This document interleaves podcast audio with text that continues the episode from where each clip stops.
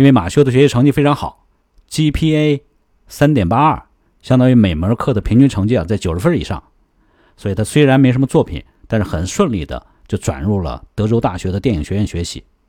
但是，一到电影学院啊，他的策略就变了，因为他想得很清楚，未来从电影学院毕业去制片公司、去摄制组找工作，没人会看你的成绩，也没人关心你的成绩，大家要看的是你的作品，是你的表现。所以，马修转到电影学院不久呢，他就签了个经纪公司。那虽然也没什么像样的拍片机会，但哪怕是这个音乐短片啊，或者是啤酒广告片啊。他也会乐此不疲，开车去达拉斯、去圣安东尼奥试镜。另外呢，他还花时间自己尝试导演拍短片，或者在同学拍的短片里面扮演角色。那做这些事儿呢，他就缺了很多课啊。那终于有一天，院长来找他谈话了。院长就说：“马修啊，咱们这些课啊，出勤率是有要求的。你要是老旷课，或者是上了一半就跑掉的话，你这门课就过不了。”你挂的科多了，你到时候毕不了业。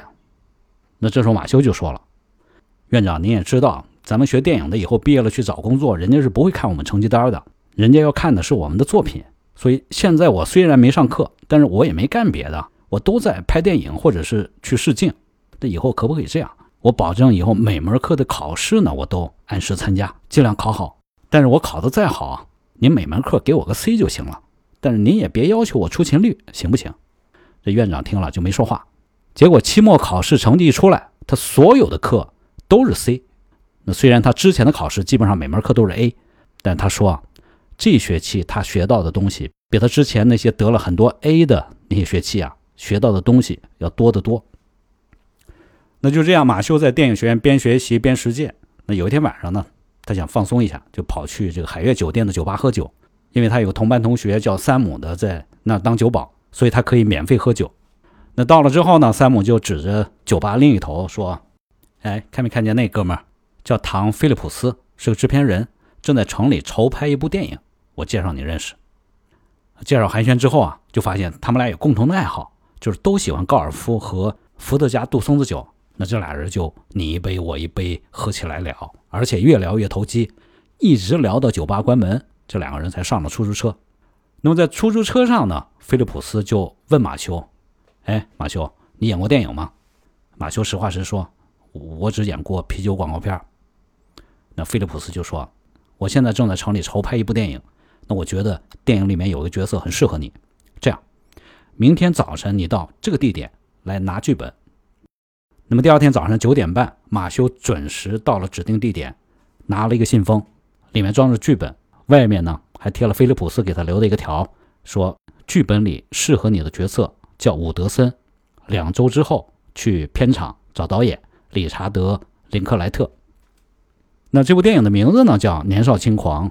在电影里，伍德森啊是个浪荡青年，虽然二十多岁了，仍然在城里晃，和高中生厮混在一起喝酒啊、party 啊，就这么个人物。那马修反复读了剧本，做了精心准备。两周之后，他出现在片场的时候啊。他的上嘴唇留着七十年代非常流行的胡须，胳膊上刺着这个黑豹的刺青，然后穿了一件印着很有名的摇滚歌星的头像的这个 T 恤衫。这导演林克莱特一看，呵，这不正是我脑海里面伍德森的形象吗？于是呢，他就开始跟马修讨论，给这个角色加戏。那本来这个人物在电影里面只有三个镜头，正常情况下两三天可能就完事儿了。结果马修在片场一待就待了三个星期。那么虽然是一个。好莱坞的小制作里面的一个配角，但是马修给伍德森这个人物做了各种设计，包括一句风靡一时的台词，就是 “All right, all right, all right”，行啊，行啊，行啊，好吧，好吧，好吧，这也成了一个梗。那么二十年后，在二零一四年奥斯卡颁奖礼上，马修发表获奖感言的时候啊，又用了这句台词，引起台下哄堂大笑。